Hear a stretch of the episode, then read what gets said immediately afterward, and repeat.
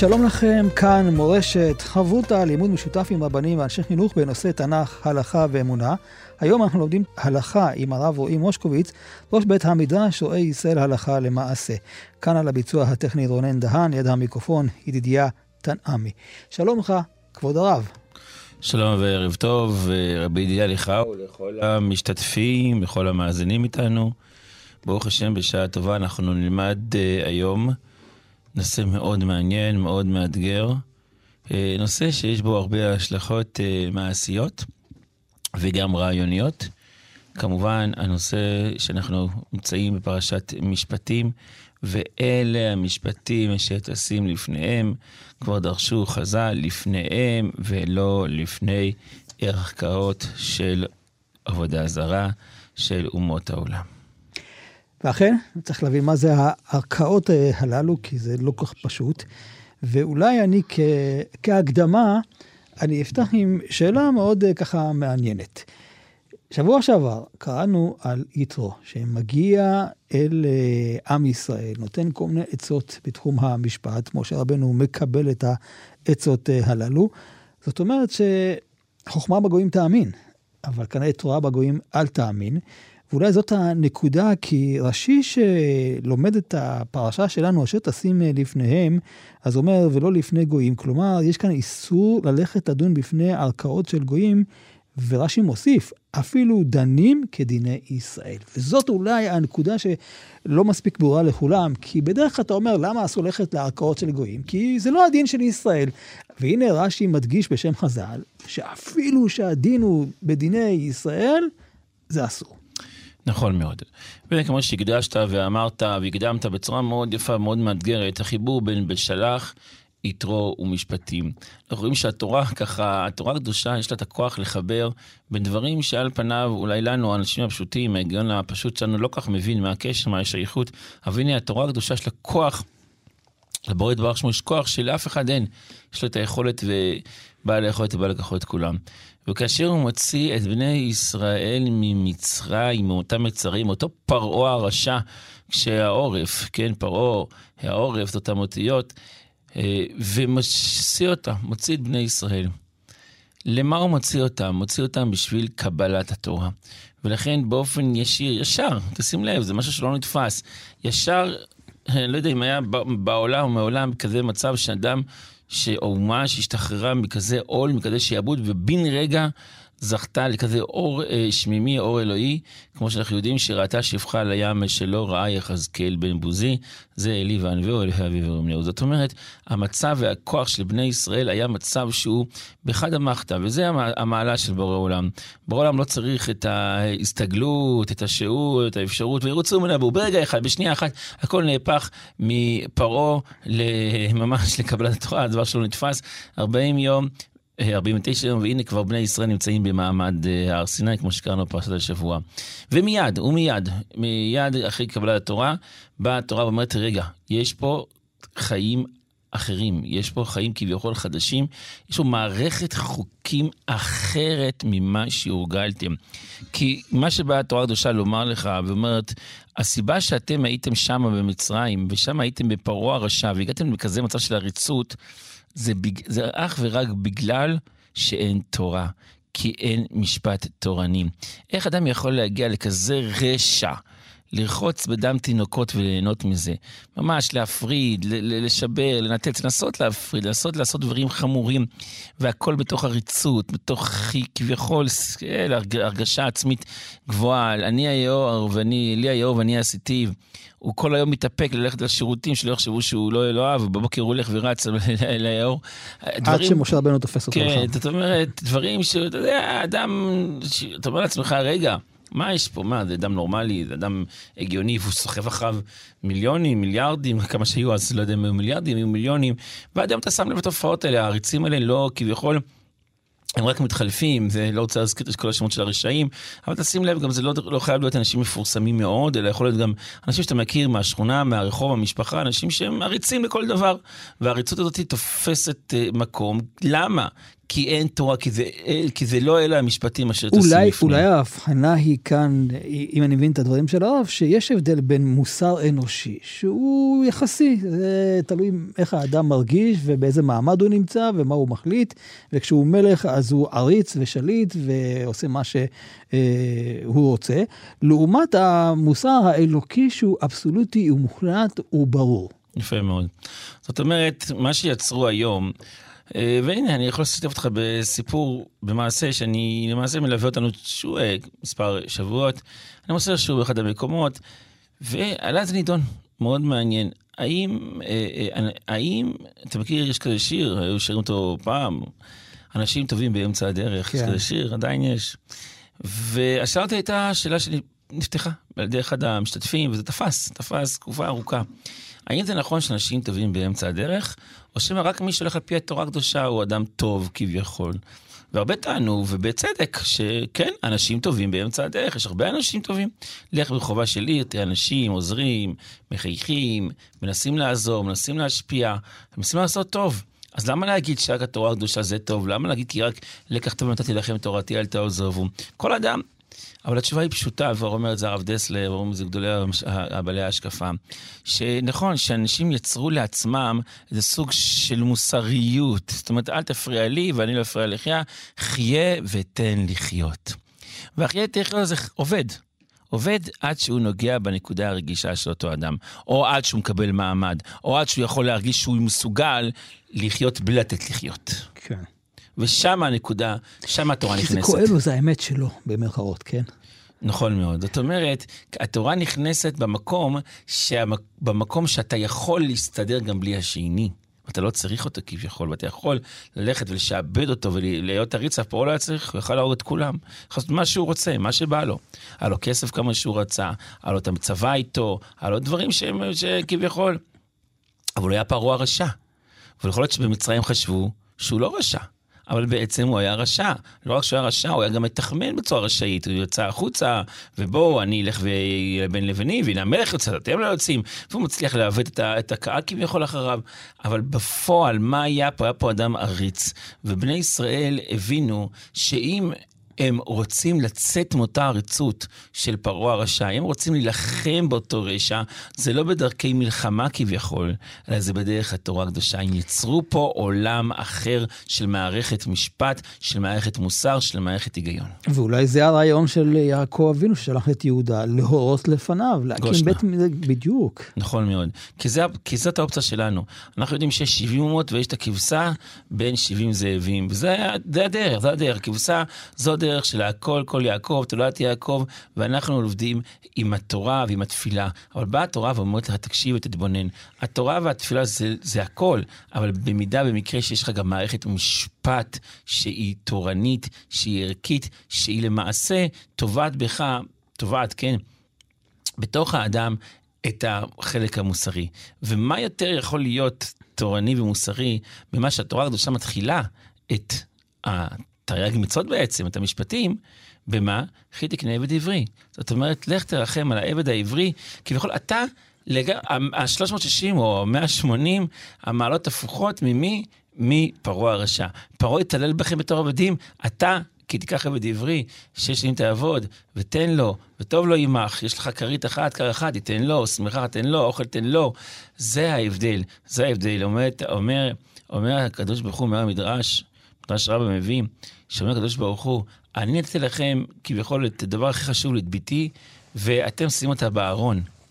אבל את, את, את, את בנות ישראל תשכחו, תשכחו אחרי שש שנים. הקדוש ברוך הוא נותן לנו את מת התורה הקדושה, הדבר הכי חשוב. איפה אנחנו עושים את זה? בארון לנצח, אנחנו עושים את זה שם. Mm-hmm. אבל את הבנות, כביכול שהיא אמה עברייה, אותן תשכחו שהן מגיעות לגיל 12, בשש שנים וכדומה. זאת אומרת, התורה באה לתת לנו פה מערכת משפט אחרת, שונה, כי אי אפשר ללכת ולשרש את העם ישראל ולהפוך פה, אה, ליצור פה למעשה מערכת מוסר ערכית רק על ידי התורה הקדושה. ואפשר להגיד במילה אחת, שאנחנו ניצחנו. כי אנחנו נמצאים עכשיו כ-3,000-4,000 שנה אחרי מתן תורה, וה... ההיגיון התורני מחלחל. כל, כל המושג של הדמוקרטיה בעצם הגיע מהתורה הקדושה. כי אם לא, אז ביידן היה סוג, עוד סוג של עריץ, כמו שניסה אחד הנשיאים שם להיות, ולא הצליח, כן הצליח. זאת אומרת, אתה רואה שעד היום יש את הטירוף הדעת הזה של אנשים, שמגיעים לרמת שלטון מסוימת, שהם חושבים, וזה מה שאומר הקדוש ברוך הוא לנבוכדנצר, מה אתה מתגייס את המלך? מה שאתה מלך זה, כי נתתי לך קצת מהמלכות שלי, זה הכל. זה הכל מה שיש לך, אין לך כלום. אז אתה כלום, אתה אפס, ואתה אפס מאופס, וגם הוא ייפול, כן, הוא ייפול עד, עד התהום, כל אחד שהוא יחשב את עצמו. ולכן, אנחנו מבינים שהמערכת המשפט הזאת היא זאת שיכולה להגן על עם ישראל, ולמעשה היא ניצחה. כמו שהזכרנו, שאם תעבוד בשבת שביעי חופשי, בשבת תשבות, אז כל, כל האומות כן, יש להם חלק הזה. אם זה הנושא של העבדים, לא רק... מה שקרה באמריקה, כאשר... נצל אה, מנדלה, ועוד כמובן נזכיר את השמות של כולם, איך הם הפכו את האפרו-אמריקאים מהעבדים, היה שם נשיא ארצות הברית, נהיה, היה אפרו-אמריקאי, זאת אומרת, המהלך הוא שכן, התורה, וזה רק על ידי המערכת התורנית היהודית. היא זאת ששמרה ויצרה פה מערכת מוסר כביכול חדשה, אחרת אה, אה, מאתגרת, כי על פניו ההיגיון אומר, כן. לא, ההיגיון אומר, מה פתאום? שאנחנו נכבד את העבד. הוא עבד, הוא אדם מושפל, הוא לא אפילו גנב, בוא נתעלל בו עד הסוף. בוא נראה לו מי השליט ומי הכביכול. אבל אתה אומר לך לא, וזה כביכול ההפך מההיגיון, ההפך הגמור מהשכל האנושי. בכל אופן, התורה נותנת לך את האפשרות. וממילא, המעלה של אלה המשפטים שטסים לפניהם, זה לא רק שאנחנו רוצים שיהיה איזה מערכת משפט שלנו כנגד מערכת משפט אחרת, אלא לא, זה בעצם קיום העולם, קיום הבריאה. ואולי בעצם האמונה בבורא יתברך שמו. אבל לפני שאתה מגיע לזה, אני רוצה עוד קצת לדייק אותך, כי כשאתה קורא את הטעמים של הקורבנות אצל הרמב"ם, אתה רואה שהסיבה היא, זה כאילו כביכול לייטב, לעדן את עם ישראל מתוך העבודה הזרה שהיו אה, רגילים בעולם אז, ולקחת את זה לכיוון החיובי של הקדוש ברוך הוא. כלומר, יש כאן גם מוטיבים שהם לאו דווקא לכאורה, כן, אלוקיים, זה נכון מאוד. כי בעצם הקדוש ברוך הוא בעצם ברא את, ה, את העולם. אנחנו יודעים שהמהות של הבריאה זה לדעת שהכל מתהווה בזכותו יתברך שמו. כל דבר בעולם מתהווה בזכותו וברצונו, וכל רגע ורגע זה עומק והשורש של התורה הקדושה. גם האדם שעובד עבודה זרה כביכול זה, זה משהו אלוקי, הכיוון הוא לא נכון. נכון, זה סוג של הסטרה אחר כמובן, כן. כמו שאתה אומר, דברה אומר.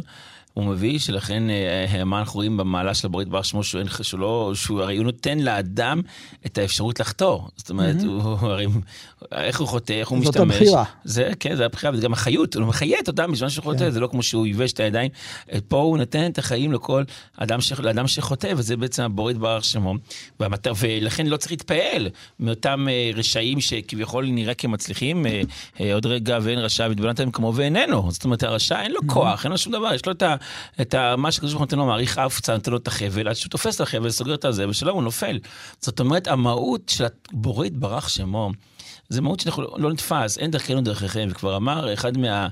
מגדולי ישראל, הוא אמר, אני לא הייתי רוצה לעבוד אלוהים שאני יודע מה ההבנה שלו. זאת אומרת, אנחנו מבינים שהכל יתברך שמו, יתברך שמו, הוא, הוא התקיף, הוא תקיף, הוא בא לאכול ולקחות כולם. המטרה שלנו זה באמת לעשות רצון הבורא יתברך שמו, ולזכות לרחמים ולשפע גדול, וזה כמובן רק על ידי שנקיים את החוקים ואת המשפטים הנראים לנו וגם שלא נראים לנו, את כולם לקיים בשמחה, ועל ידי זה נזכה לישועה גדולה. חברותה עם ידידיה תנעמי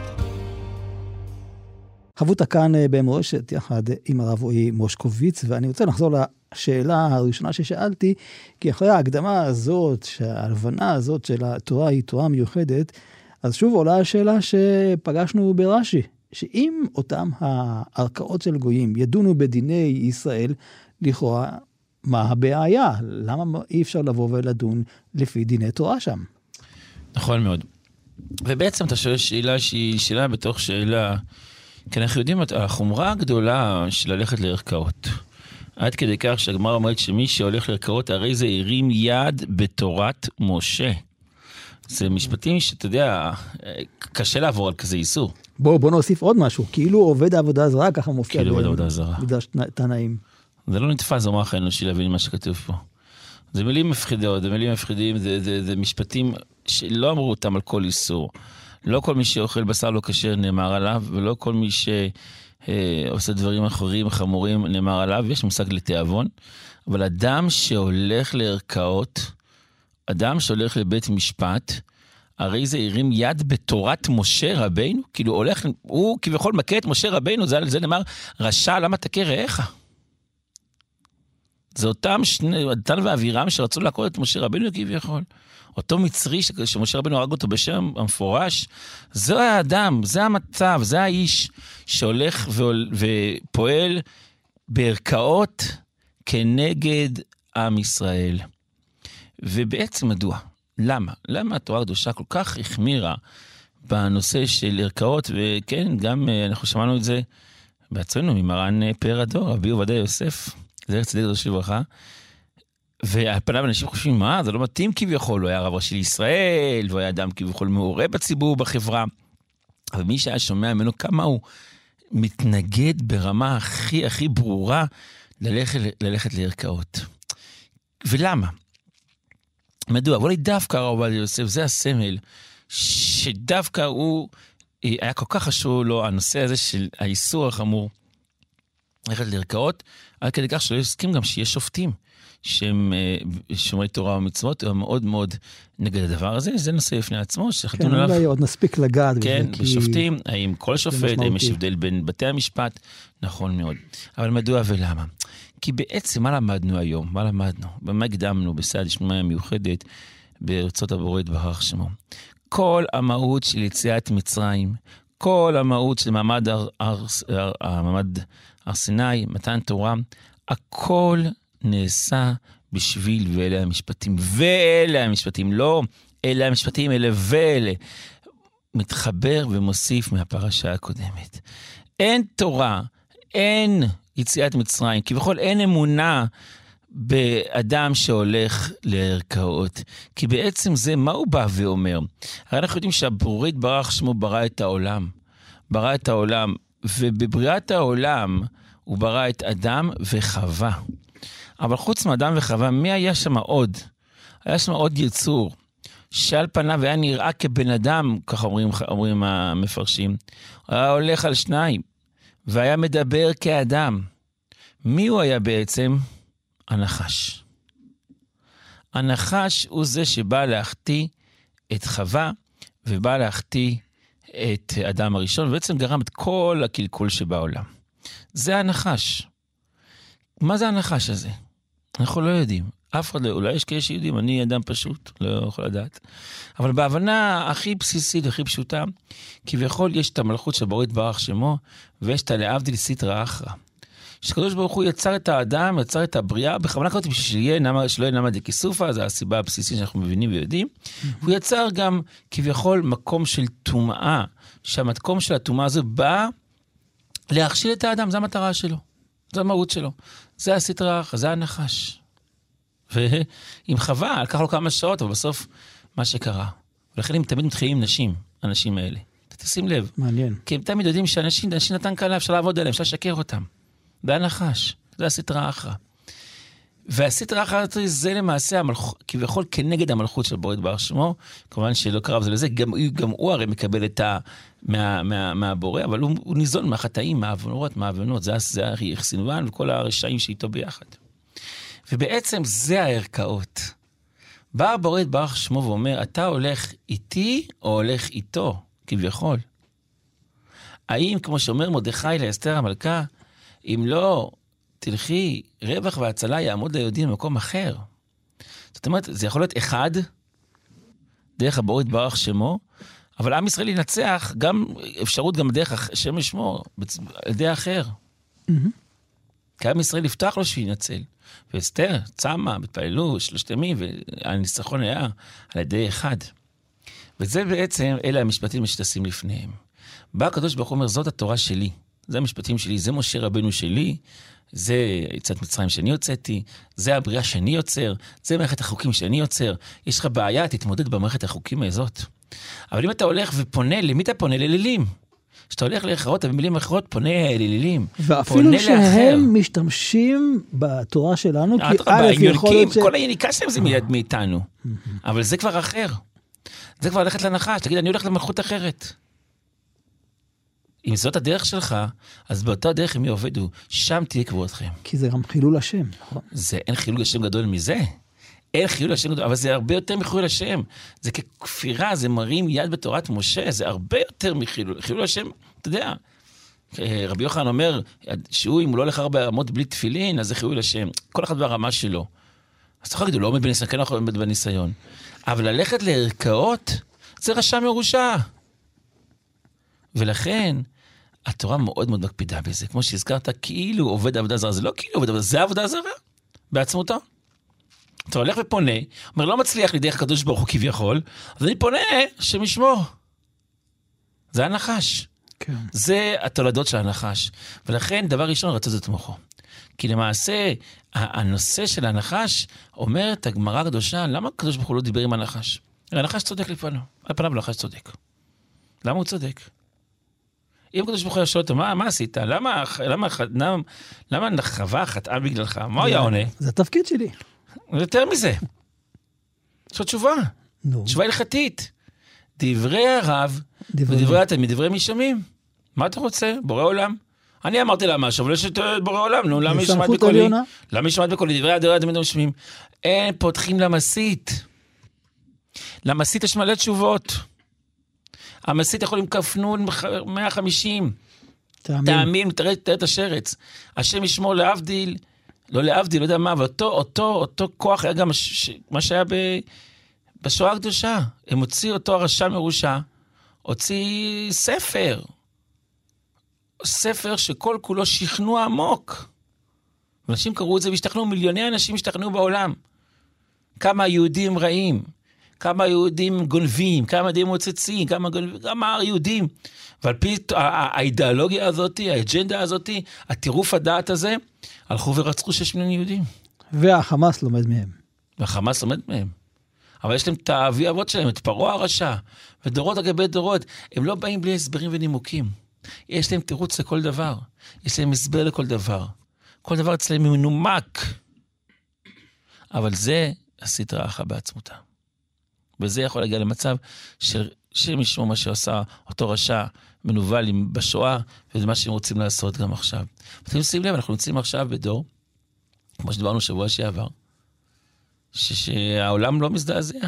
100, 160 אנשים, או 200 איש, כ-200 איש נמצאים, אף אחד לא יודע איפה, ואף אחד לא מזיז, לו, כולם, ויש כאלה שגם מזדהים, ועוזרים להם, כי הם מנמקים את, את, את הטירוף שלהם.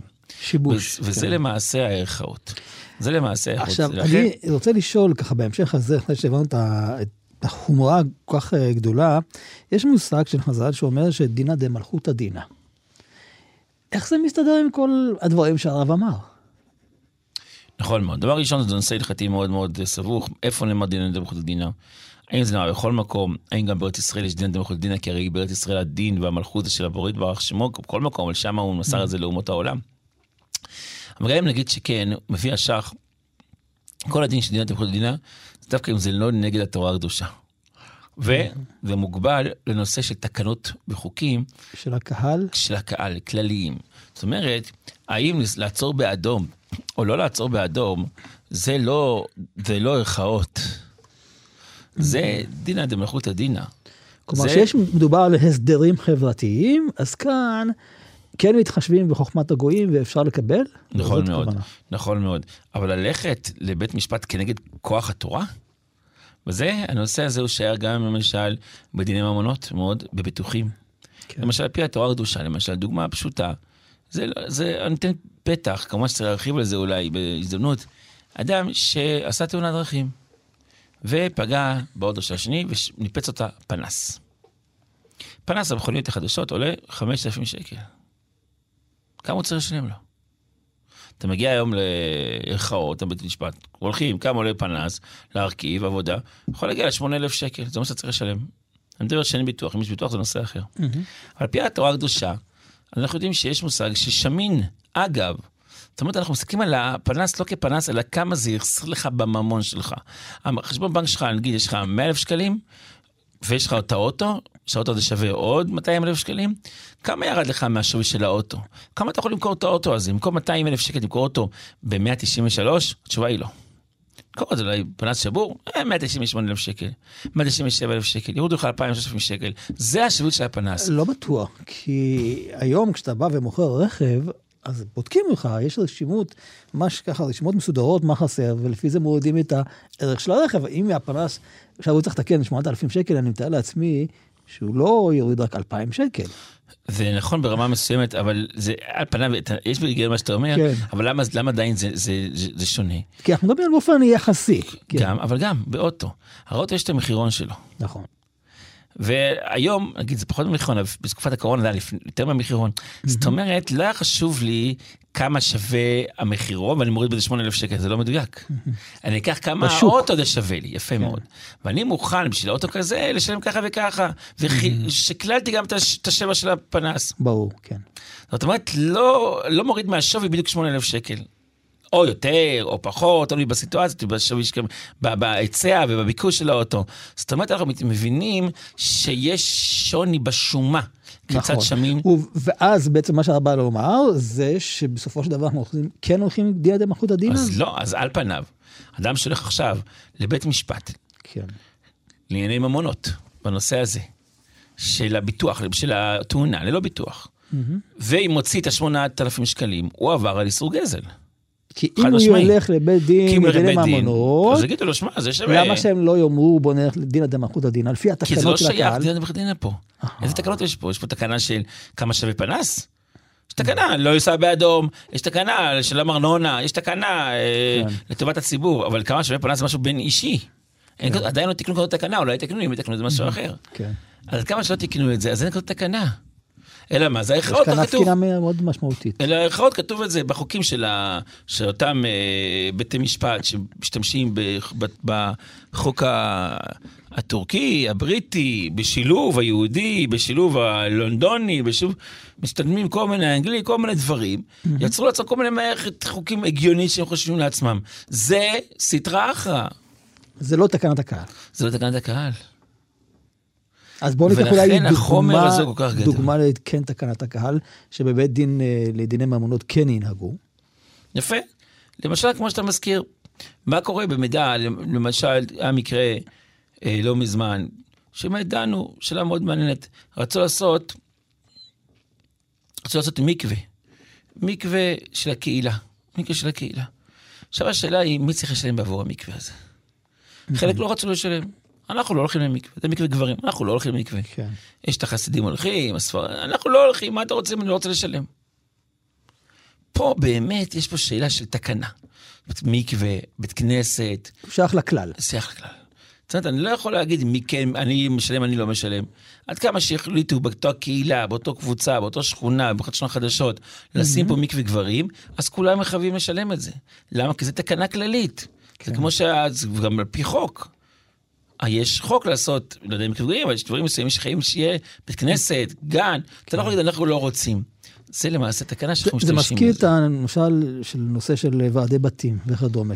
זה דברים שהם הרי מוסכמים אה, מצד החוק, ואז בעצם אה, בית דין לדיני ממונות הוא נוהג לפי ה... קיבלו עליי, זה מושג כן. שקיבלו עליי, או כזה, שעל דעת זה נכנסתם ל- לדירה, לבניין, וזה נושא... תשלום אה, ועד בית, תשלום חשמל וכדומה. נכון מאוד. כן. או למשל מעלית. נכון. אומר אותו בעל קומה ראשונה, אני לא. אני לא צריך מעלית, אני לא צריך, אני גר קומה ראשונה. אומר, הוא קומה אחרונה, אני מילא גר לבד, אתה גר עם עשרה ילדים, אז כל אחד, לא גז דבר, אז יש תקנה, כל אחד משלם לפי מטרי, לפי פר דירה. כללים שנקבעו. זה כללים שנקבעו. זה, כל פנים, כל פנים זה הדין הבסיסי. אבל גם פה למשל אנחנו נמצא כל מיני דעות הלכתיות, שזה באמת בנושא הפרטני. למשל, אני, לא מזמן היה שאלה מאוד מעניינת. יהודי שהשכיר את הבית שלו אה, לגן ילדים. באים השכנים אומרים, יש רעש. יש רעש, עגלות, עולים, יורדים, מה הדבר הזה? טוב, אז יש לנו. אבל לזה כבר תקדימים אה, הלכתיים, אה, אדם שפותח בית מלאכה בביתו וכולי. נכון מאוד.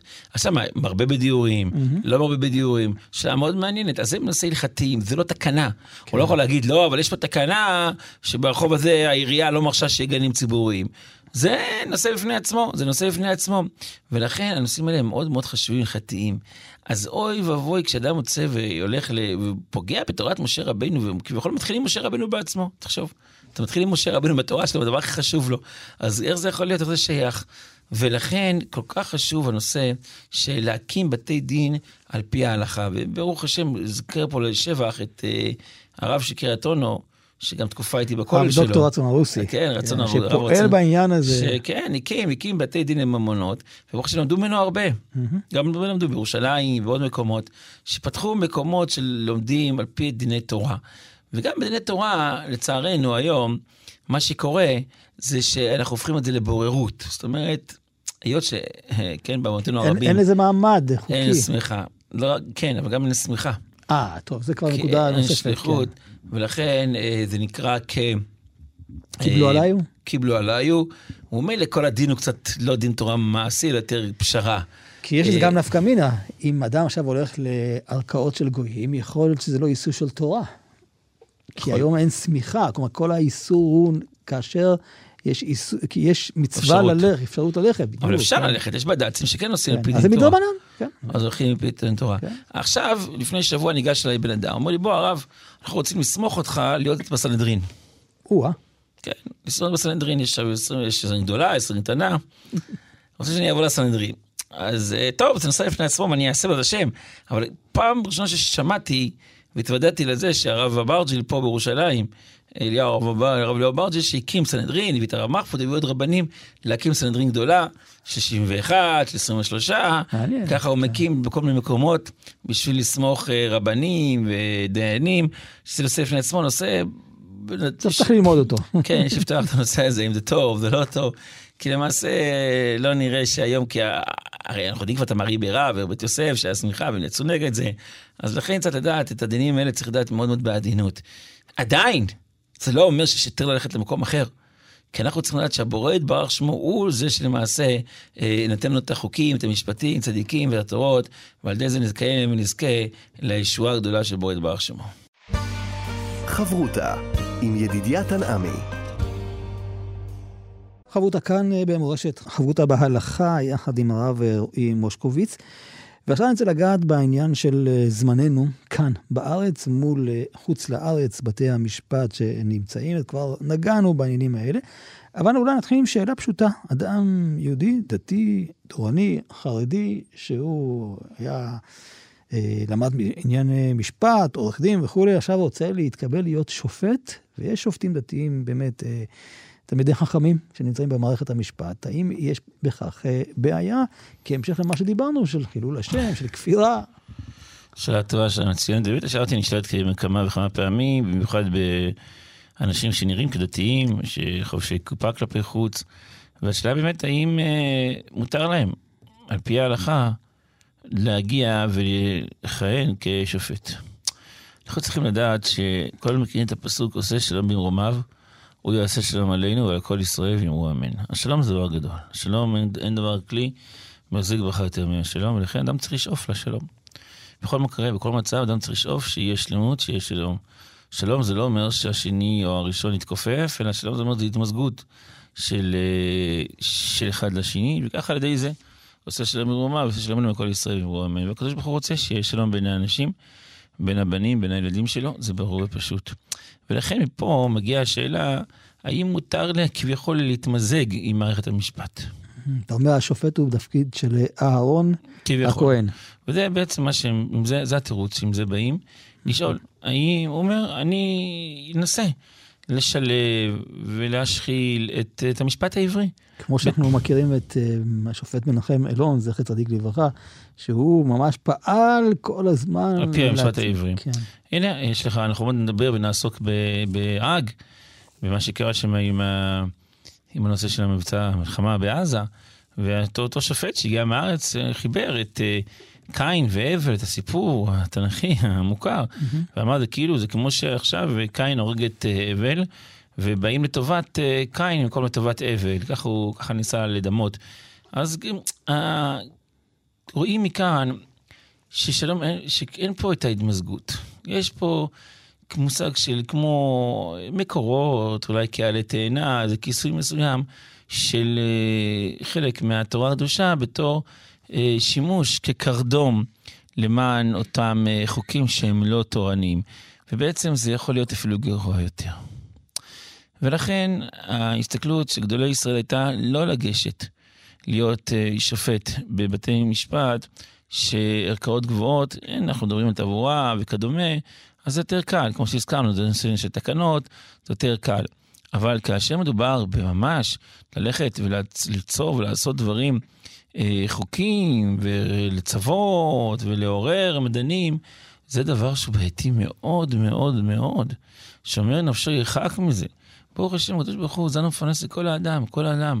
בעולם יכול, אה, יש לו את האפשרות לזון ולהתפרנס על ידי הקדוש ברוך הוא בורא עולם, ויד השם תקצר, ולכן אין כזה דבר להגיד שאדם רוצה להתקדם על חשבון בורא יתברך שמו. זה לא התקדמות, זה, זה לגירעון, לדיראון עולם. ולכן כל אחד ישתדל אה, למצוא תעסוקה, כתוב שאדם ימצא לבנות אומנות אה, נקייה, אומנות קלה, שאנחנו כולנו מתפללים שיהיה בהיתר ולא באיסור.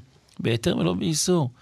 אה, משום כך, אדם שחושב שיש לו את הכישרון הגדול להיות אה, אה, שופט, שיקים בית דין, שיקים בית דין. Mm-hmm.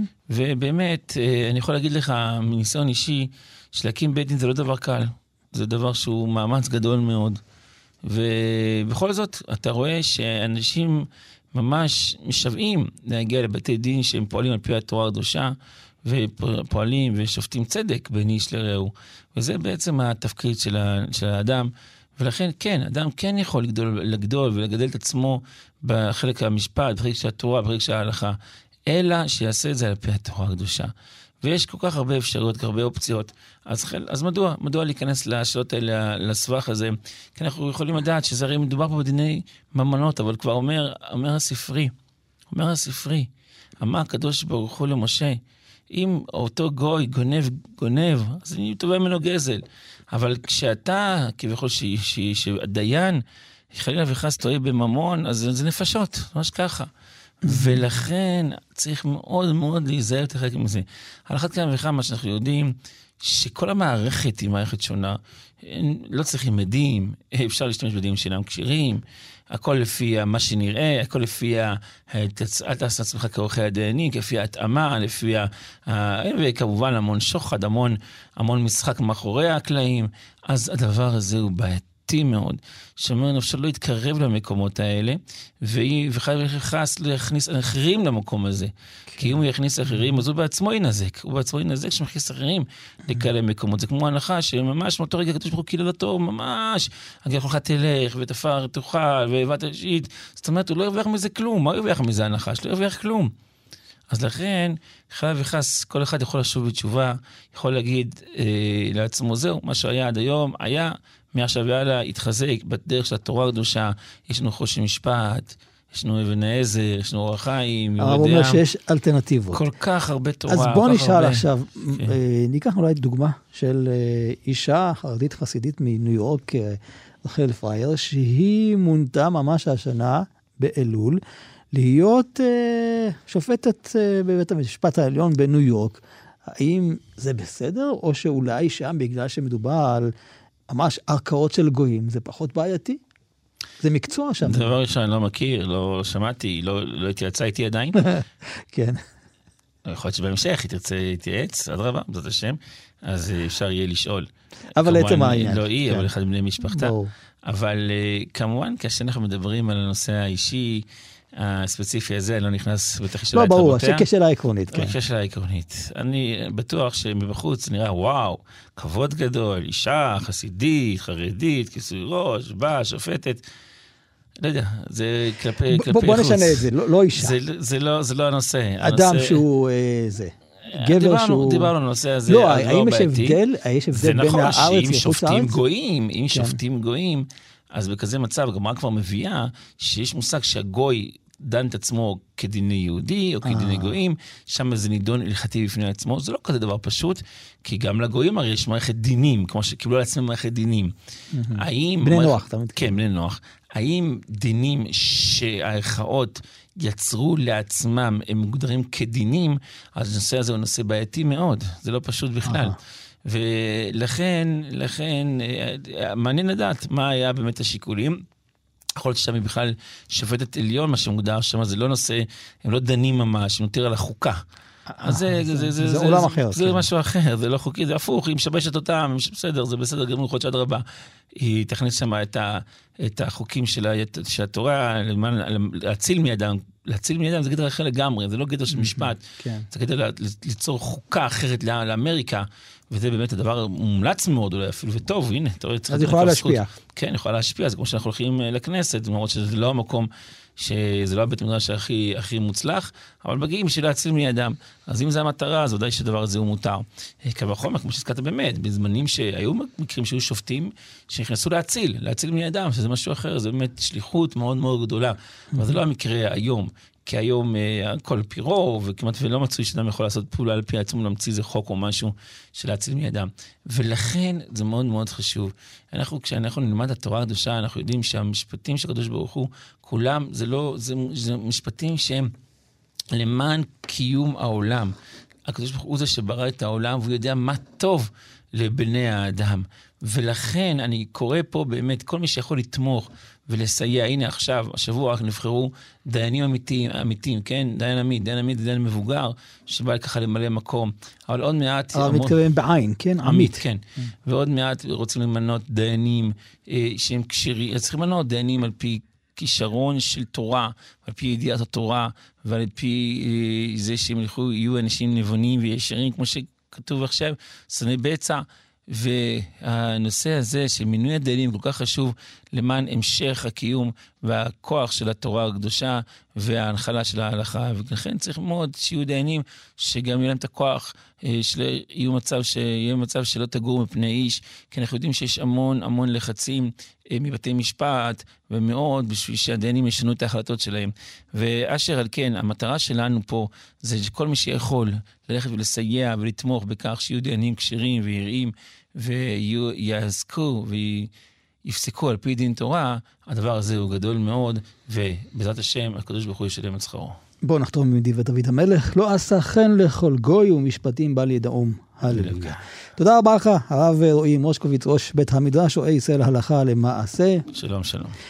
כאן ידידיה תנעמי, אנחנו נודה גם לטכנאי שלנו, רונן דהן.